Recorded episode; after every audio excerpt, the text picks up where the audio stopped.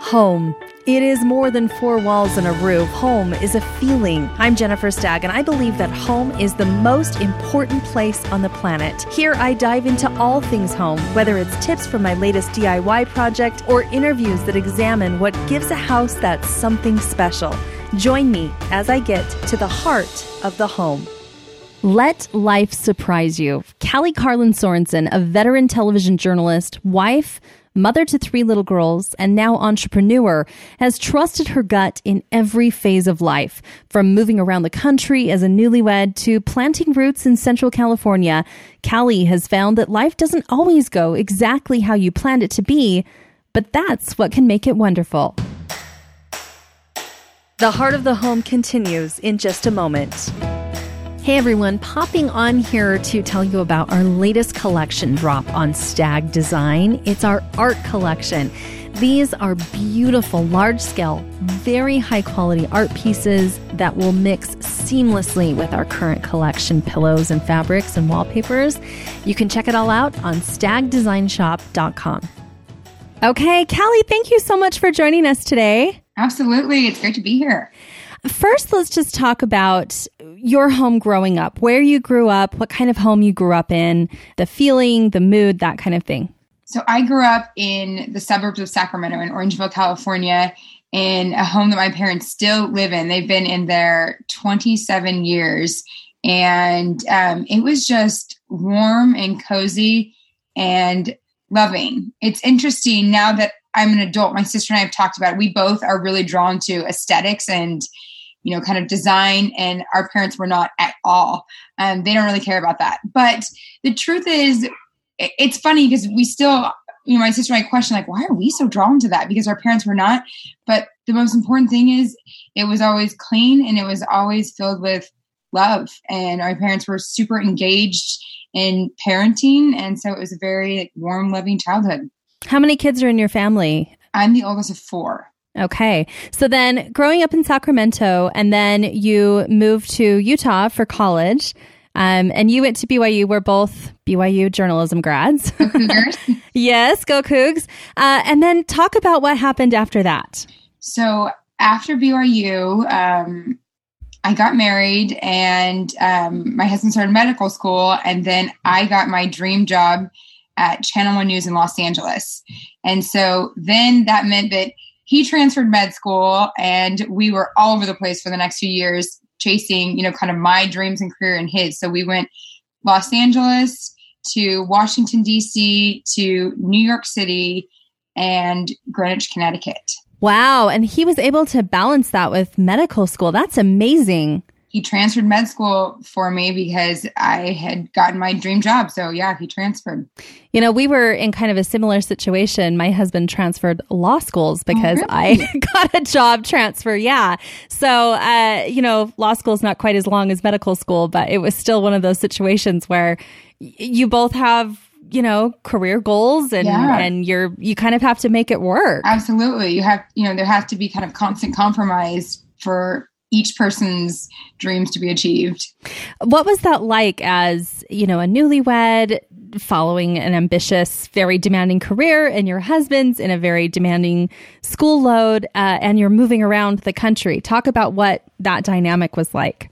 Um, it was a little crazy. And I think not everyone can understand if you're not quite in that situation. I think some people maybe thought we were a little nuts, but I remember my husband saying to me one time that his grandparents had sacrificed a lot when his you know grandpa was his grandpa was also a doctor but was in um, you know served in world war ii and he said that you know they were apart and doing long distance off and on for two or three years. So we you know i think for us there was a seven month period where we had to do long distance back and forth. And i remember i was at channel one in la at the time. My boss let me have any because um, he was still in Chicago at med school at the time. My boss let me have any story that was in the Midwest. He said Callie get so that she can go see her husband for the weekend. So there was this seven months that we did long distance, but it was always with the angle of knowing that we were going to end up back in the same city as soon as possible. But there was just this, you know, seven months that we had to get through. But in many ways, I feel like it kept us even closer because we really appreciated, you know, the time together. And we never really went more than two weeks without seeing each other, maybe three tops. But um, I feel like being in a brand new city together and knowing no one else forces you to make new friends together and forces you to really grow, grow close. What was your home like during that period? If you're both kind of, you know, transient to an extent, what was your home life like? Um, simple. I remember we had, you know, with the time when we were doing that long distance in Chicago and Los Angeles, I had, you know, a really basic one bedroom apartment in LA that, you know, sometimes he would come with me there. I would go to a place in Chicago, but we did this challenge because, you know, I'm brand new in broadcast. He's a med student. We went to IKEA with like $1200 budget and we said okay we have to furnish our entire apartment in la on $1200 so i got mattress coffee table dining table dishes because it was like our second place in la honestly we got everything from ikea for $1200 for the entire apartment and it was one of my favorite places honestly i loved it don't you think too when you're young and poor and a newlywed it's like you're just so excited to have your own place yeah. and to be with like your favorite person, it doesn't even matter a little bit. You know, you're kind of like everything's new and exciting and you're you're working toward your career goals and um home isn't necessarily the main focus, right? And I think it helped to both be busy. I had talked to a lot of other you know spouses of med students on both sides of it and that was something that they said was really hard if you're not busy you end up pining for that person a lot because they're gone so much. And honestly, I, I didn't have that problem because I was so busy myself. I felt like it really helped to be at a similar pacing at the same time where we were both all into our careers. Let's fast forward a little bit to where you were when you decided, okay, we are he's getting ready to graduate from medical school, we're ready to start a family or or how that sort of happened and then what happened after that. So we, um, I was working. So I had been at Channel and then CBS News, and then I was at Bloomberg doing financial news. Um, when finally, it was in my late twenties, at twenty eight, I finally kind of felt like it was time to explore that next chapter. And then it took a little longer than we anticipated. That's a whole nother story. Um, but once I went on maternity leave from Bloomberg with Sydney, our older, who just turned eight, I figured I would go back to work for a little bit. But you just don't know until you're at that bridge ready to cross it.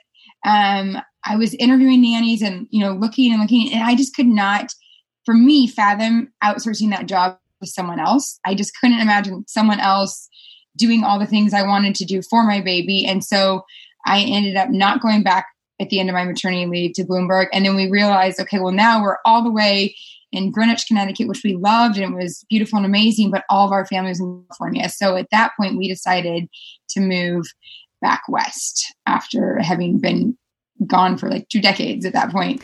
Oh my goodness. So your husband's from California too? Yes, we're both originally from California. So it was a, a very conscious decision to move then your small budding family all the way across the country to California. Where did you decide to settle and why? So we decided to move to a small ITs. I went from Wall Street to Main Street because I had been working, you know, on Wall Street. Now we live in Main Street, America. We live in a, a town called Visalia, California, which is a population of about 150,000 in central California. It's huge dairy and um, just ag in general. A ton of pistachios, almonds. Um, most of the food in comes from the Central Valley right here in California. So it's a opposite experience, but we we love it. But um, yeah, we decided here because for Brandon, my husband, being in medicine, he really wanted to be his own boss and be in private practice. And having worked for really big hospitals in New York City, it validated even more his theory that he wanted to be in private practice for himself and not be part of a big hospital. And so he had grown up in the Central Valley here in California, just knew that there was a need still for specialists. And we knew we weren't that far from, you know, our families all throughout the state. So it was just the right fit for this chapter of life for us. And we love it. So describe your home life now. Now you have three little girls, right? Yes. I think your girls are almost exactly the same ages as my girls. They've got to be pretty close together because my oldest just turned eight. Oh, nice. Yeah, we have to get them together play date once this is social yeah. travel again. Um, yeah, so my girls are just the oldest two just turned six and eight. Um, and then the baby's three and a half. Yeah, I have eight, five, and three and a half. So really close. Yes, really close. Um, so yeah, so I was home full time for about five, six years. You know, I had three babies in four years, and so it was intense and crazy. And then um, about two years ago, um, my sister and I decided to start this company, Kamemo, that we have. We've been toying around with the idea for a long time, and it finally felt like the right time now that the girls are in school. And yeah, so uh, working from home with three girls and homeschooling now, as so many people are. Yeah, it's so fun, right? I mean, so easy. Makes you feel just relaxed all the time. No, I I mean, it's crazy. I describe it as a roller coaster. I mean, because it's just high highs, low lows. In one minute, I'm like, this is so magical. We're out having a picnic We're I'm teaching them board games, we're reading Little Women and all these magical things. And the next minute, and I'm not a yeller, honestly, but I'm gonna admit, I'm like, stop making messes. and then my, my, girls look at me like, "What happened to you?" the other day, they thought I ran away because they thought they thought they like burnt me out and pushed me over the edge from the messes. Anyway, so it's really been a roller coaster. Yeah. Every day. and you're like, no, I didn't run away. I was just hiding in the closet. Occasionally, I maybe hide in the closet a little bit. No, this is intense. And I think what uh, this whole experience is doing is it's pointing out all of your home's strengths and weaknesses, right? They're all like magnified because that's the only place there is. Describe your home and and what you love about it and and maybe some things that you're like this is really grating on my nerves right now because you're there so much. Yeah, well, it's interesting. We we just um my husband had been working for 2 years on this dream home that he wanted to build or we we wanted to build and he had everything planned out. He'd been working with an architect. I mean, two years in the planning. We had we had bought this nine acre parcel in the country at auction at the courthouse steps, and he's already he had planted all the perimeter trees, all the driveway trees. I mean, he had got he had the land, the house pad already, and then um, this three year old house um, came up for sale um, about a year and a half ago and it took it took me a year to convince him to buy this and so we scrapped the i finally talked him into scrapping the plans for the brand new house in favor of an antique um, gym that has a ton of character and big beautiful old trees um, sorry, can you hear my three year old? this is real life. This is real life. Hi, where's grandma? Hey, Giga, can you grab Brooklyn, please? Yeah. Okay. I'm on a call. Can you go talk to grandma, please? Hi, Brooklyn. Okay. We got to finish this conversation quick. Can you have Giga? Giga, can you please help Brooklyn? Oh, your sisters. Okay. Thank you. Okay. Okay. Yep. I love you too. I love you too. Okay, thank you. Thank you. Okay. Bye. Bye. okay. Thank you, sweetie. Um, it's interesting too. actually when we um when we first bought the country and the property, you know, which is like 20 minutes outside of town, I was pregnant with Brooklyn, like seven months pregnant in the courthouse steps when I bought it at auction. And she ended up having being born with muscular disease, which obviously I had no idea at the time. So for me, it was part of the reason I wanted to be this older house that we just ended up buying is like smack in the middle of town, like two minutes from everything. And everything, you know, each child is different and changes and life is not always what we planned. I had no idea that we were going to have that she was going to have these muscular challenges, and so for me, all of a sudden, I decided too that I wanted to be close to school for her because I thought if something comes up, I want to be a five minute drive from her, not a 20, 25 minute drive from her out in the country when she starts school. So anyway, I just think you have to be flexible in life because things change and evolve. And that's part of why for me, I I lobbied and rallied for this older home. So I love the character of this place because it has all the charm of a house built in 1937, but there are also some challenges that come with an older home. And there, there's some days my husband's cursing it because there's constantly so much TLC for him to do, and he's the handy one, not me. And there are a lot of things um, that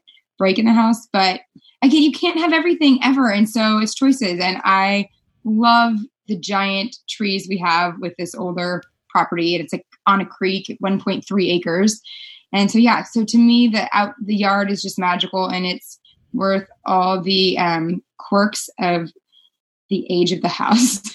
Did you do any remodeling or updating or renovating and and what are things that you did decided not to renovate or change? We are trying to keep as much of the character as we can. Like it has a lot of like beautiful woodwork and millwork, and we're trying to preserve all of that that we can. But we're definitely going to do some addition. We just moved in um, late fall, early winter, and so we I would say it's going to be like a three to five year process to do everything we want to do to the place. Um, in a lot of ways, I mean, you know this from your profession, but remodeling, I'm finding is actually harder from scratch in many ways because you're living mm-hmm. through it and you're trying to like strategize, like, okay, if we do this room and then we do that room and then anyway, so um, I I think I signed us up for way more than I realized, but um, it's okay. I think I've also realized like you have to be happy with what you have in the moment instead of deciding like, oh, well, I'll be happy someday when we finish this remodel or we, I don't know. It goes back to like having lived in 600 square feet in New York City for years and been so happy there. I hear people say sometimes like, oh, well, we'll be happy when we get in a bigger house or this or that. And I have found in life, if you're not happy with what you have in that moment, nothing more is really going to make you happier. Like, no amount of more children or more square feet or I don't know. So anyway, this originally I thought we'd be done with this remodel in like a year or two, and now I'm realizing it's going to be like a three to five year timeline, and that's okay. I love it as it is right now with like the weird, funky grandma hand painted like birds on the fridge, and there's some weird stuff. I don't want to be mean. I hope, I hope the former owners, I hope the former owners are never listening. It's a beautiful home. They took lovely care of it, but my daughter, my eight year old daughter said once, like, do you like the grandma parts of this house? Uh, it's grandma chic, right? It's a style. It has some grandma yes. elements, so that will eventually change. But for now, I honestly have learned to love it for what it is. Living through renovation is is hard, but something that I find that is really valuable about living in a home and remodeling it space by space by space is that you really figure out how you live and how you function as a family, and then you can figure out, okay, these are things we need to change, or like, no, this is something we can live with. Uh, but until you actually live in a space, you can't figure any of that out. That's very true. What would you say to somebody who is looking for that dream home and, and trying to figure out exactly where they and their family are supposed to be? It kind of seems like you've figured that out. What's what's listening to your intuition and figuring out what's right for you. Right. I just I think the biggest thing is you can't have everything ever in life. So you just really have to figure out what is most important and I remember, again, it took me a year to sell my husband on this house. So he kept saying, But I don't love the house. And I kept saying, But I love the yard. He's like, But we don't live in the yard. I said, But with kids, you do live in the yard. And honestly, we have spent so much time outside since being here. So even though, you know, the house isn't perfect to him, it isn't the way he would have built a brand new house from scratch, it's totally worth it to me because of the trade off of the convenience and the location and the mature yard. So, again, to me, that's what I just realized with kids. If you have a great yard, for me, I found that we would spend more time outside and they would spend more time outside, and I could kind of send them outside like the 80s where we grew up. You know, I, I miss that about the 80s where kids did just go outside more and um, play on their own instead of moms orchestrating every single moment of play. I kind of like the like free range mentality more. So um, we have chickens actually. I tease like go free range with the chickens. I tell the girls sometimes, get out there with the chickens. Anyway, so um, again, it's just choices. And so for me, that was really important. I realized more and more as I pondered on it. But you just have to. I think you have to really, again, like look at what is your top priority and make a choice because you can't have everything ever in life. How do you feel like you've made adaptations to your house to fit your your youngest daughter's needs or have you had to? Um we you know right now she's only three so we still just carry her everywhere. But my husband has you know that's kind of part of our master plan is adding um you know like a mudroom area where we can add like a little they have these little mini chute elevators that you can do for a pretty you know affordable price. And since this is an older, you know, two story home, it does not have accommodations, obviously, for an elevator. So we have plans long term because eventually there's going to be a point where it is too hard to carry her up and down the stairs. And for her independence, she's going to want to be able to. I think already right now, even at three and a half, she's kind of frustrated that we tell her, you are not allowed near the stairs. So eventually, we do have plans to add kind of tube type elevator um, for her. Is this it? Do you think you're in your house forever? This is where you're going to stay? um, for now, I was like one chapter at a time. But no, I I see us here for a really long time because um, we re- realized this move just it, it's when it was 600 square feet in Manhattan and the two of us we could move like champs in a week. But you know, with three kids and a lot of baggage and hobbies, now my husband is a hobby king. So he has a lot of hobby gear, and this move about killed him. And he said he's never ever moving again. So we might just die in this house because you have to schlep all the gear from house to house. yes, not to totally out him, but we have a three car garage here, and he added a shed out back, and I still can't park in the garage because. he has i mean but he's super handy. I mean he does welding he does woodworking and he has you know a golf cart in the garage and a like 1960 something bronco in the garage. But yeah so again i don't actually park in the garage.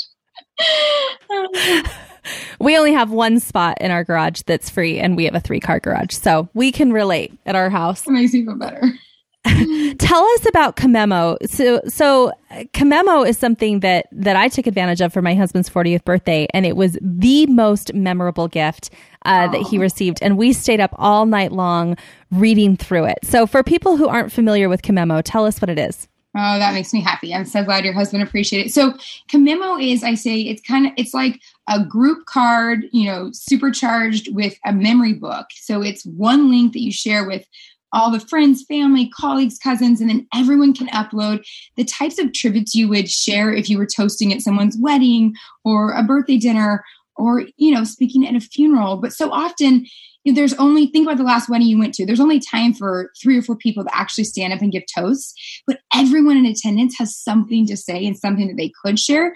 And so Kamemo gives you kind of the space and the place for everyone that's part of that person's life to share what they love and admire and a favorite story or a photo. And then our platform auto formats it into a book for you.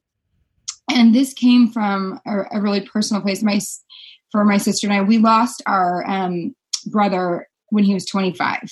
And um, he had struggled with addiction off and on for eight or nine years. And it was just kind of like one of those classic stories of bipolar where when he was high, he was really high. You know, number one on his college tennis team, honor roll list, just had it all together. But then when he struggled, he really struggled. And so it was just this kind of um, back and forth pendulum, really. And so we realized when he passed away how much we treasured the stories. His best friend from elementary school wrote this beautiful essay, and I've reread it 15, 20 times. It means everything to me. And his high school English teacher had shared some things.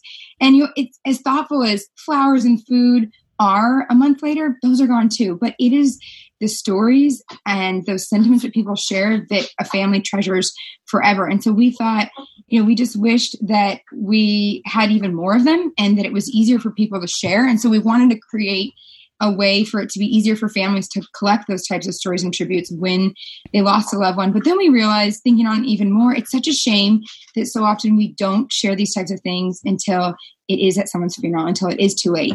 So we wanted to try and encourage people to do this more often um, when someone's still alive. So we, we say kind of eulogize the living. So do it for a 40th birthday. I did it for my husband's 40th birthday as well. Do it for, you know, high school graduation, for a teacher thank you. Do it for all these moments along the way that you would celebrate someone so they get to hear it when they're living. I think it's such a brilliant idea. And I think it's so perfect for this period in time when we can't get out and see each other socially. I think it's so perfect to, to do something like this, to celebrate each other and those milestones in our lives. In fact, I've been encouraging my neighbor uh, since her, uh, high school senior can't do like yearbook stomp and signing of the yearbook and everything. I was saying, you really should do this thing that we did for John's 40th birthday party and send it to all of her friends. And, and I just think it's oh, such you. a smart, special idea. So well done. Thank you. It, it comes from the heart. It comes from a place of love. So thank you. Where can people find you? So our website, kamemo.co, www.kamemo.co. And yeah, there's a few different design options to choose from, and you just start the project and share the link.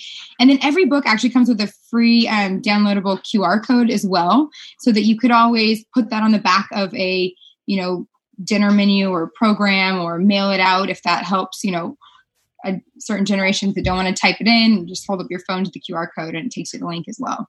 Well, Callie Carlin Sorensen, thank you so much for joining us. It was such a pleasure to chat with you. Thank and you. hopefully, when this is all over, we'll connect in real life. Yes, get the girls all together for a play date. I love it. yes, thank you. Thank you. I'm Jennifer Stagg, and you've been listening to The Heart of the Home. I hope you'll subscribe, review, and rate this podcast, and tune in next episode for more Heart of the Home. Thank you so much for listening.